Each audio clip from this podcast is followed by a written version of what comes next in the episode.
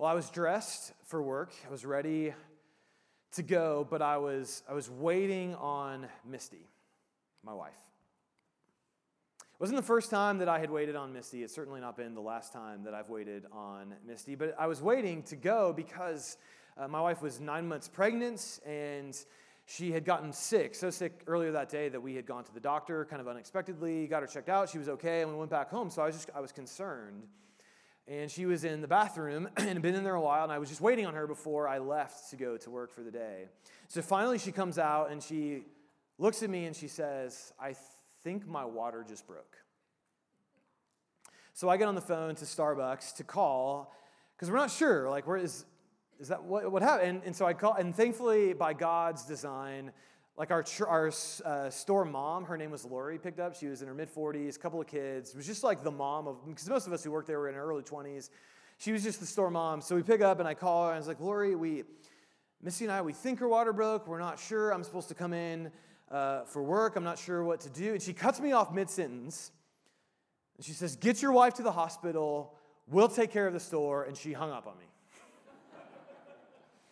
And so we went and we had, uh, we had our first son, Isaiah, 12, about 12 hours after that phone call.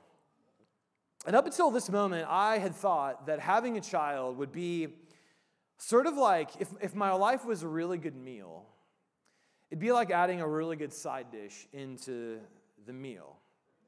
All right, like I've already, the fried chicken's there, the mashed, but this is an Indiana Hoosier uh, meal, not a Kansas City meal. Not bar- burnt ends, that uh, just translate into your own meal. Fried chicken, mashed potatoes, and having a child be like mac and cheese, right? The king of all sides, the mac and cheese. Um, and I, now I realize that's dumb.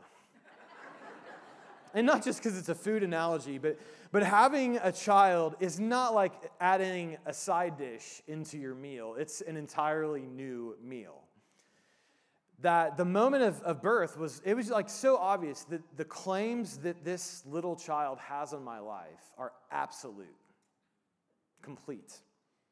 And that became clear because Misty had vertigo at Isaiah's birth, which meant uh, she really shouldn't get out of bed. She shouldn't hold him and walk with him. So, anytime that he needed to be nursed, all of his diaper changes in the, the first several days of his life, that was all me because she was not safe for her to get up from bed and to hold him. So it meant anytime he woke up and cried, I, that was, I was responding to that. Anytime he needed a diaper change, I was responding to that. And so both of us, right, just the, the early phases of our son's life, his claims on, on both of us were absolutes.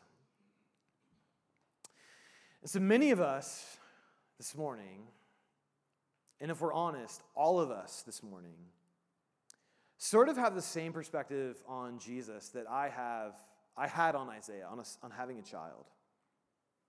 That Jesus is like a side dish we add to our life, He's an ornament we add to the tree. And Jesus does not have any interest in that role in your life. He's no interest in being on the side and being uh, a part of your life. Right? He's not a side dish that you add, He is the restaurant. He wants to be all of it. And that's something I've been wrestling with really since 2017. I've been wrestling with the reality of Jesus' claims on my own life, much like in 2012 when Isaiah was born, I wrestled with the claims of a child on my life. Because in 2017, I began to meet Chinese Christians. And that was a season of life where they all were very clear that their expectation was that in the next couple of years, significant persecution would begin to come against the church. And all of those expectations have now proven true over the last year in particular. That a pastor that I met and listened to give an hour long talk on Chinese culture has been in prison for almost a year now. I think of Esther, who read scripture for us, who's one of the kindest teenagers I've ever met. And I hear her read scripture, and when she talks about being put in prison, that's not, it's not hypothetical to her. That's, that's every Sunday morning for her. So this morning we have, we have a sobering text where Jesus is writing to this church in a city called Smyrna, and he says to them, Some of you are going to die. Terrible persecution is coming, and you need to get ready. And so as we think about that, like that sobering reality, I want to think about, think about three things together. Is If, you're gonna, if we're to follow Jesus, right, which is what we, we say we're about, if we're going to follow Jesus, uh, it means we will suffer with him, we will die with him, and we will overcome with him. Or we're not following him. And so let's start. Following Jesus means first and foremost, we will suffer with him. So, as I mentioned a second ago, we're in the middle of a, a nine week series just on the first three chapters of Revelation. So, those of you are like, man, I can't wait to get to the weird stuff. We are, we're not getting to the weird stuff, it's not going to happen. Um, but, but what we wanted to focus on was the, the, like these letters that Jesus wrote to this church that was meant to sort of inform how they were to live between Jesus' first coming and his second coming. And today's letter is written to a church called Smyrna. And Smyrna, it's a real place. Uh, it's the modern day city of Izmir in Turkey. So it's a real place. And, and it was also a place that had been just completely destroyed in the sixth century. And about two to 300 years later, it was completely re- rebuilt. So it was, a, it was a city that had, had literally died and had come back to life. And, and in particular, this city was really proud of their worship of the, of the Caesar, of the emperor of, of Rome. And so, what's clear about this, this city also is that there's a very heavy Jewish presence in the city. And, and what, what was important about that in that day, if you were Jewish, you sort of had an exemption from worshiping Caesar as God. You didn't have to offer the same sacrifices that all of Rome had to offer. You sort of had some special exemptions uh, which is why the Jewish people in that day, they didn't have to go and offer sacrifices to Caesar. And so that meant in early Christian history, because Christians really saw themselves as Jewish people and continued to attend the synagogue, they just saw themselves as the, the people who worshiped the Messiah, the fulfillment of the Jewish hope. The church just considered themselves Jewish, and, and they sort of were the same place for much of the early church history. But what began to happen was that the Jewish people began to say, these are not Jewish people, they're not Jews, they're, they're something different. And some of the early Christian persecution was because Jewish people began to say they're not Jewish people, and Christians lost that exemption of worshiping the Caesar. And so, just really brief, that's why you get this really problematic phrase, synagogue of Satan, which has been used in history by, uh, by Christians to persecute Jewish people, which is wrong. But what's happening in this moment is the reverse is true. Jewish people are singling out Christians to the Roman authorities for persecution, which is why John says, and or Jesus actually refers to them as, the synagogue of Satan, is because they're doing violence against innocent people. And so what's happening in, in Smyrna is the Jewish people are turning against Christians, turning them over to Rome, and they're saying they're not worshiping Caesar. They're not Jewish. They shouldn't get the exemptions. And so this local city is beginning to turn their sights onto Christians. So Jesus makes very clear to this church in verse 10 do not fear what you are about to suffer. Behold, the devil is about to throw some of you into prison that you may be tested. And for 10 days you will have tribulation. Be faithful unto death, and I will give you the crown of life. And this phrase, uh, 10 days, it's not, a lit, it's not like 10 days, right? It's not like from Monday to next Wednesday or Thursday, however, it's not that. Uh, it's actually a reference back to the Hebrew Bible, to Daniel. And in Daniel, Daniel uh, is, is forced into uh, sort of a, a school for worshiping other gods, and they're going to give them food that has been sacrificed to those gods. Daniel doesn't want to eat those, that food. And so he goes to the, sort of the, the, the leaders of the school, and he says to them, Hey, listen, I don't want to eat that food. I want to eat a different diet.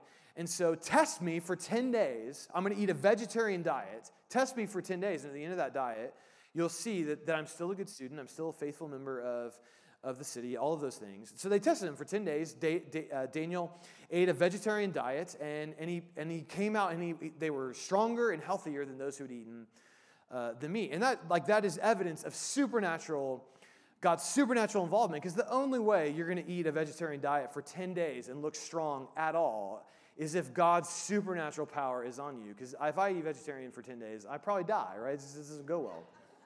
But Daniel, he passes the test. And Jesus is saying, in a very similar reality, you are, you're going to be tested. And you need to, and, and what Daniel essentially was saying is, I don't want to, I don't want to be associated with that idolatry. I want to make it clear that, that God is my God. The God of the Bible is my God, and I'm going to eat only what's going to make that clear. And, and Jesus is saying, You in Smyrna are about to enter a similar test. This I mean, it's a sobering moment. Imagine that Jesus writes to a church and said, and they're going to read this, this letter in front of one another. And Jesus just explicitly says, Some of you are going to die. I mean, imagine, imagine if we got that letter, and this morning I got up and said, Listen, I have a letter from Jesus. And he, he wrote, To the angel of the church of the Hyatt place, some of you won't be here in 10 days. Just imagine what that would do to a congregation. And this is, I said a second ago, in 2017, I was, I was a part of a moment like that, that. Uh, uh, this pastor, I've got a picture of him. I'm not going to say his name or what city he's from for, for security reasons, but he spoke to a room of, of Christians in, in China. And he basically said, listen, there's persecution is coming, prison is coming for the Chinese church. And he's been in prison now for almost a year, separated from his wife and kids. His church arrested, leaders arrested, or his church harassed, leaders arrested. People have been kicked out of their homes. They've been fired from their jobs for being associated with this church.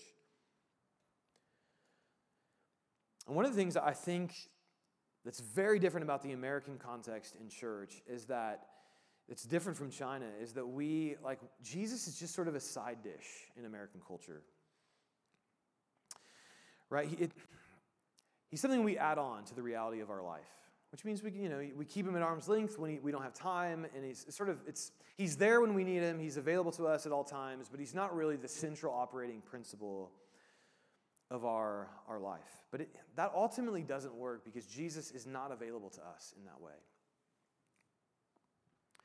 And so, in, in one of the first uh, series, uh, or the first sermon in the series, I showed a chart where um, I just showed the, the incredible increase in people who are no longer attending uh, church, basically. That, that, for most of American history, the people who don't go to church is about 8%, or have no religious affiliation is about 8%. In the last 20 years, that number has gone from 8% to 23% of our culture. And, and essentially, that is, is matched in a drop of people who attend church. So, you know, essentially 15% of our population in the last few, last 20 years basically, have stopped attending church. I mean, that's a stunning statistic. Um, and I gave a few reasons for that, but I want to give another reason this morning, which is that, you know, 10, 15 years ago, I heard something frequently as a pastor, which was essentially like, essentially it was like, this kid is acting up and we need to get that kid in church. Right? Like, church is a place where, the, where good people are and they make you a good person, right? That's essentially what church is, which, you know, there's other things associated with that, but essentially, like, the church is a good thing, a good place. And I think that is changing that a few months ago there was a Christian uh, who was up in front of a, a committee in uh, Congress to be confirmed to serve in the government. And he had, he had taught Sunday school uh, at, a, at, his local church, and uh, the committee got a hold of his Sunday school teaching, and, and one of the te- texts that he taught on was John 14, 6, where Jesus says, I'm the way, the truth, and the life. No one comes to the Father except through me. Which is why Christians sort of traditionally said the only way to be saved is to have faith in Jesus. There's other religions don't save you, only Jesus save you. And so this, this Christian was grilled, questioned, and condemned. And one senator uh, in particular said to the, the nominee, he said this He said, I would simply say, Mr. Chairman, that this nominee is really not someone who this country is supposed to be about. And the senator called uh, believing these words from Jesus indefensible. Now, granted, there was some pushback in the, in the committee, but I, I think the reality is that one of the central sayings of Jesus is no longer something that's is disagreeable to our broader culture. It's, it's indefensible. It's something that this country is not supposed to be about. And the church in our moment is having a number of different reactions to this reality. One is just agreement, and that's why I think some people are leaving the church, is they do see like I mean, Jesus said some really hard things. And the, you know, the church can cover over those things with funny videos and games and Xboxes and all. We can cover those things up, but eventually those come out. And when you get into college and you realize there's some really offensive things in the Bible, and the church never talked about them, never dealt with them. Listen, it's, it's hard to uh, it's hard to deal with that, and so people are just like, yeah, the Jesus isn't things that's offensive. I'm out. Some churches have, have gone just completely with capitulation. They've abandoned orthodoxy. That's right. Jesus may have said that. We're just not going to teach it or believe it. And that's next week's sermon, so I'm not going to spend any time there. A third response is, is some Christians are, are beginning to f- try to fight back by trying to grab political power, political victories. And that's not totally wrong. I mean, I think the church should be people who push for freedom and justice. And yet, when the church attaches itself to a political vision, a political party, a political reality, we end up attached to things that damage our witness to Jesus.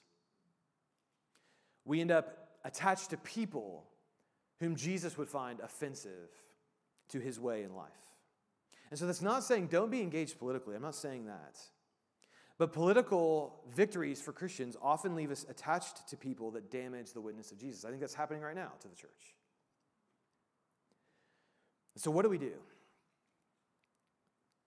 And I think the first thing we need to do is learn from the suffering church. I like the way China has responded to their persecution and marginalization is so much healthier and mature, I think, than how Americans, how we are responding to far less pushback on our own beliefs and teachings. And so the pastor I showed a few minutes ago, he wrote a letter which became famous.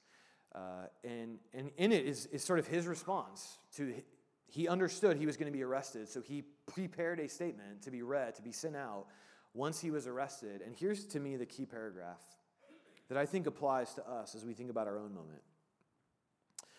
He writes i'm not interested in changing any political or legal institutions in china.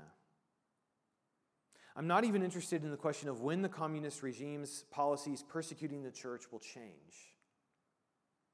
Regardless of which regime I live under, now or in the future, as long as the secular government continues to persecute the church, violating human consciences that belong to God alone, I will continue my faithful disobedience. For the entire commission God has given me is to let more Chinese people know through my actions that the hope of humanity and society is only in the redemption of Christ, in the supernatural, gracious sovereignty of God. I don't care what happens politically, he essentially says. I'm going to bear witness to the way of Jesus. Now, that's not a man who's, you know, had some bad social media posts about. He's in prison right now. And Chinese Christians continue to, to operate in that bold witness. That Here are some Chinese Christians uh, doing street evangelism.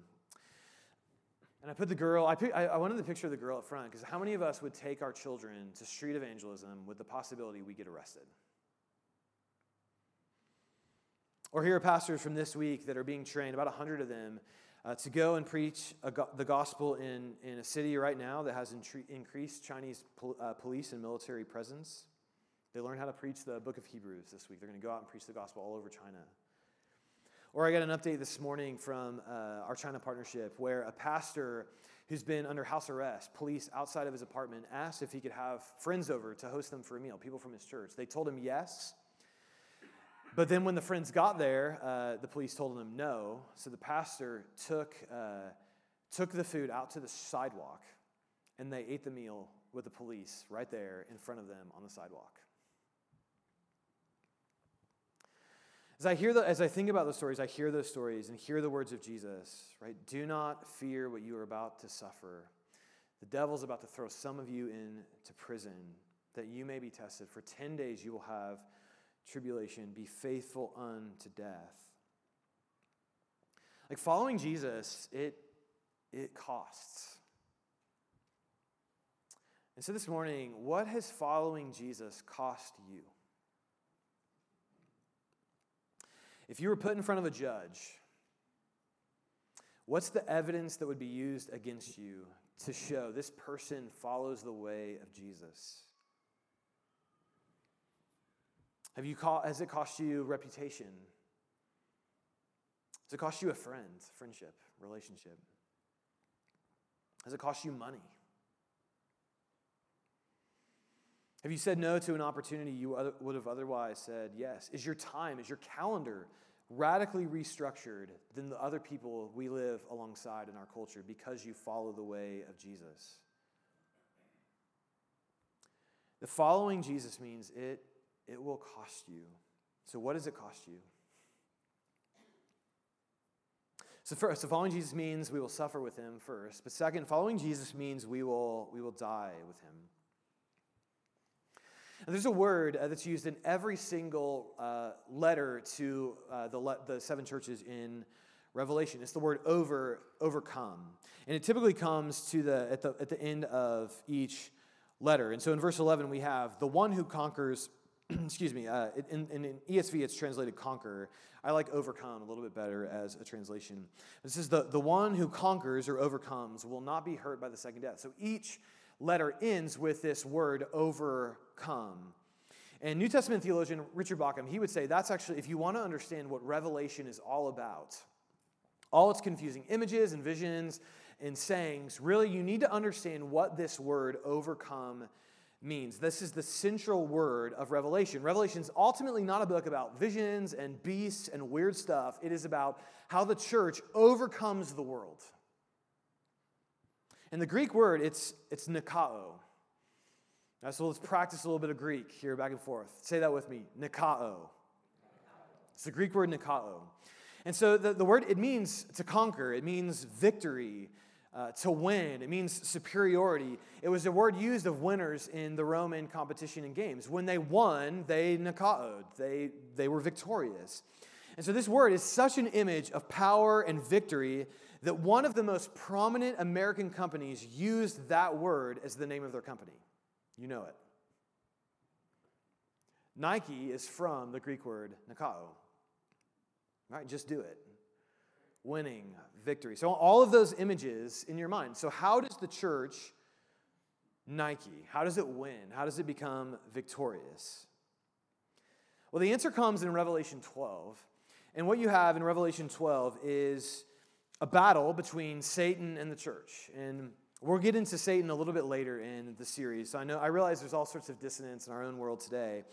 But essentially, like Revelation, it's a book about, uh, it's like any good book, which is about a dragon that gets slayed, right? It's, it's you know, this is what Harry Potter ultimately is about. Voldemort uh, gets destroyed. It's the Lord of the Rings. It's Sauron gets destroyed. It's the, this is the central climax of Revelation, where the, the dragon, Satan, is defeated by the church. The church overcomes the beast. And here's how the church overcomes Satan. It's a little bit of an extended section. I want to read it.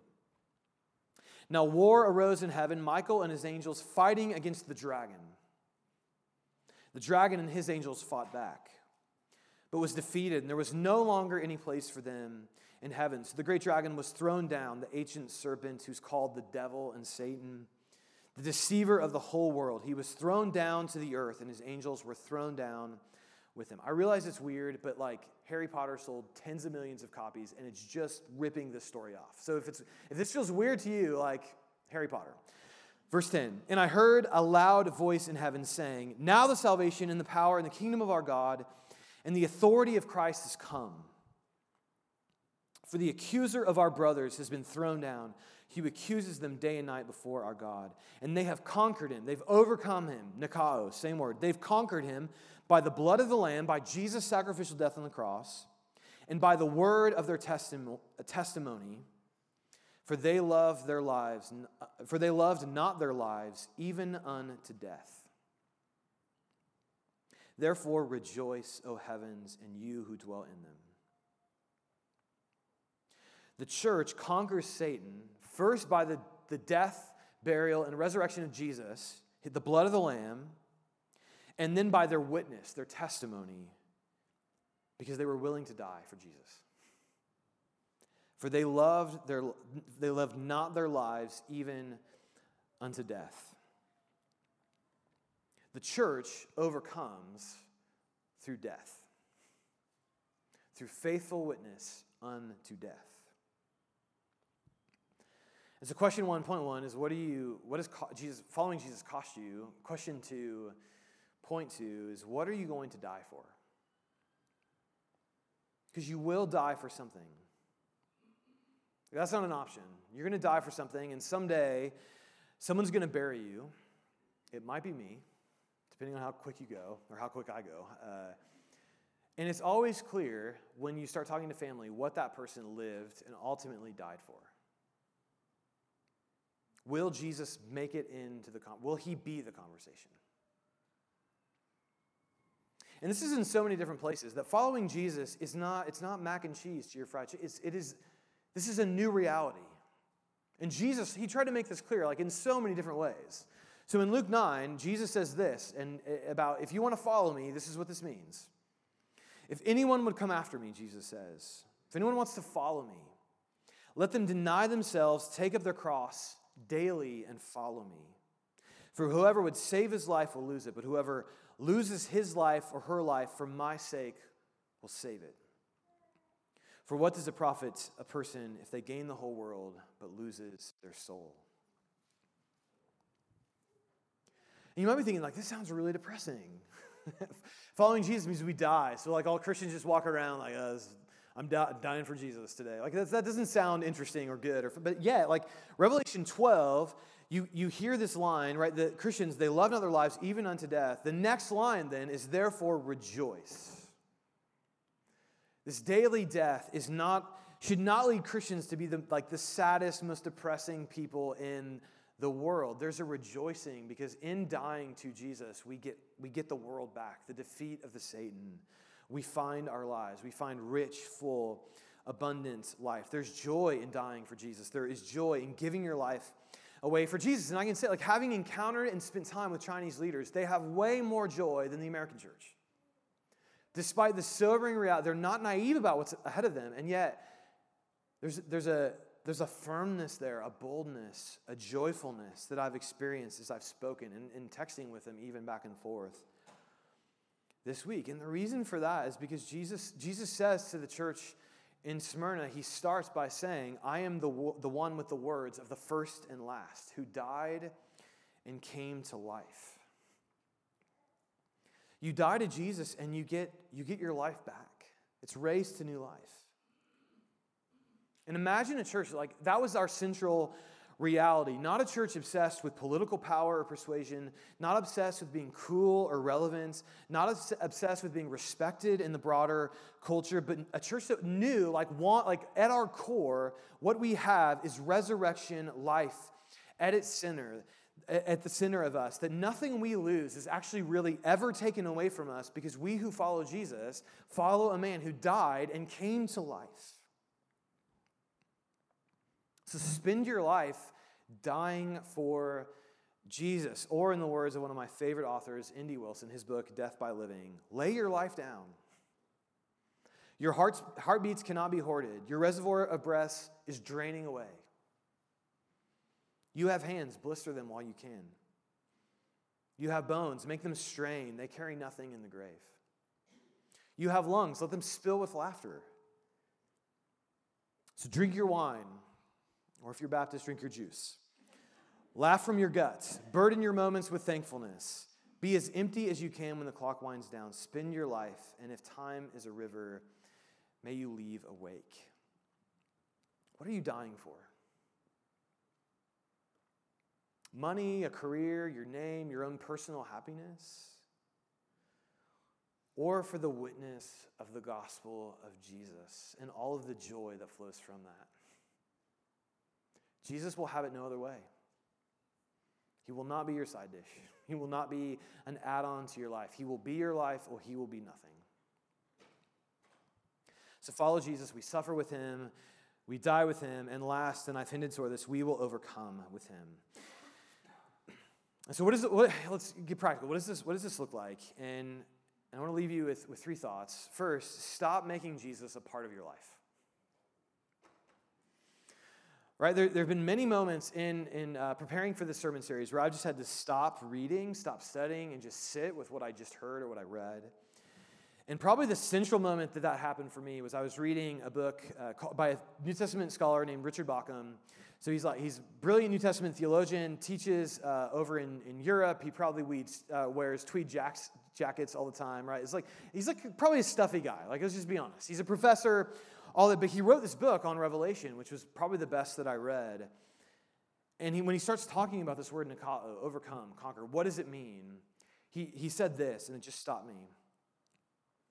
He said, if we must translate the call to conquer into literal terms, we could say that it requires every Christian already to accept the martyrdom that faithful witness may incur.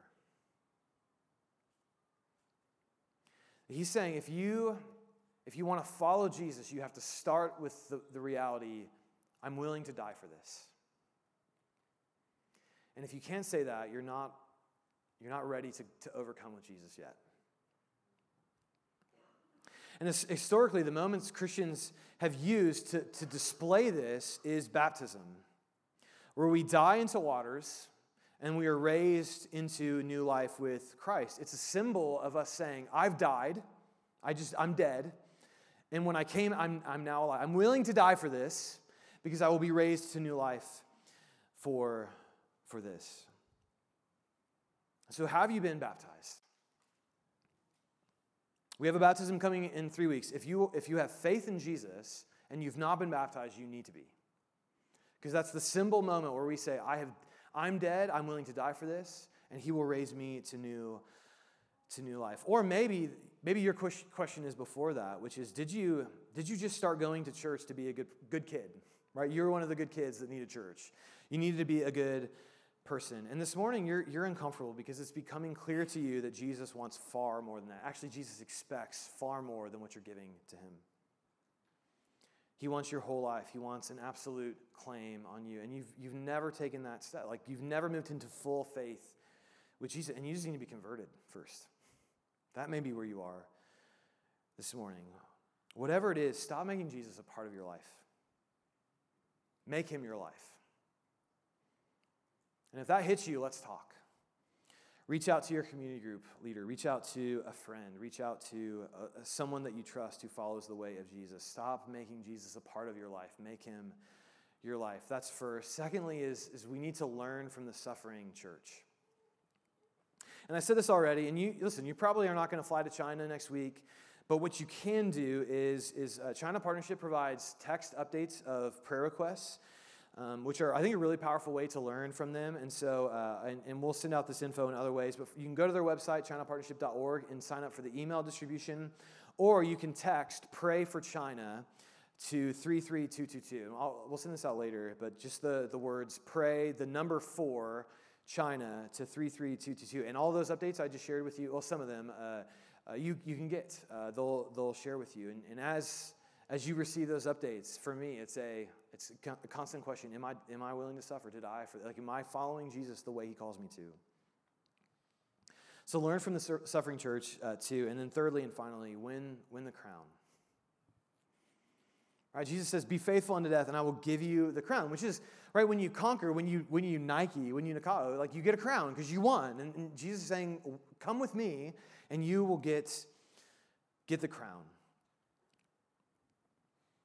One of the most uh, uh, well read early Christian writings outside of the New Testament was a document called the Martyrdom of Polycarp. And Polycarp, he was killed as an old man, he was 86 years old, by the Roman state who grew tired of his commitment to Jesus. So they said, Let's, he's 86, but we got to take him out. And the earliest Christians uh, said that Polycarp was actually a disciple of John, who wrote Revelation. And he became a pastor in a local church and eventually rose to being such an important person. He was uh, the, the leader of the entire church in a city called Smyrna. He was the bishop of Smyrna, and he probably heard this letter read when he was a child in that church. And at 86 years old, he was led into the arena, and the, the proconsul, the state power over him, said to Polycarp, If you deny Christ, I will set you free. And Polycarp's reply was 86 years have I served him, and he has done me no wrong. How can I blaspheme my king and my savior? So the proconsul upped his threats. He said to Polycarp, I have wild animals here, and I will throw you to them if you do not deny Christ. And so Polycarp replied, You threaten me with fire, which burns for an hour and is then extinguished. But you know nothing of the fire of the coming judgment and eternal punishment reserved for the ungodly. Why are you waiting? Bring on whatever you want. You must hear Revelation 2 there, can you? The one who conquers will not be hurt by the second death. That statement, I mean, typically when you tell the state power, bring on whatever you want, they're going to oblige you in that. And they did. And Polycarp was killed. And as he died, his death was so different that the early Christians who wrote this story finished by saying this that the crowd were amazed at the difference between the unbelievers and the elect. They saw a man killed for his faith, and they were amazed at the difference between those who followed the way of Jesus and those who didn't. And I wonder, church, could the same be said of us? Does the, does the, the broader culture look at, look at Christ's community and say, there's something different there? I'm maybe thinking, why do that? Like, why give yourself to the way of Jesus? Why die for him? Why give, why give up everything for him? And the, the only reason is, is that he went first. He died for you long before he ever asked you to die for him. And yet he, he asks you to die for him. And in, even in that, promises to give you your life back, to give you a crown, to have you overcome this dark, broken world that seems bent on persecution and injustice. He says, Come with me, we'll overcome all of this. And though you die, you shall be raised to, to life. That's his invitation to us. I hope we take it. Let's pray.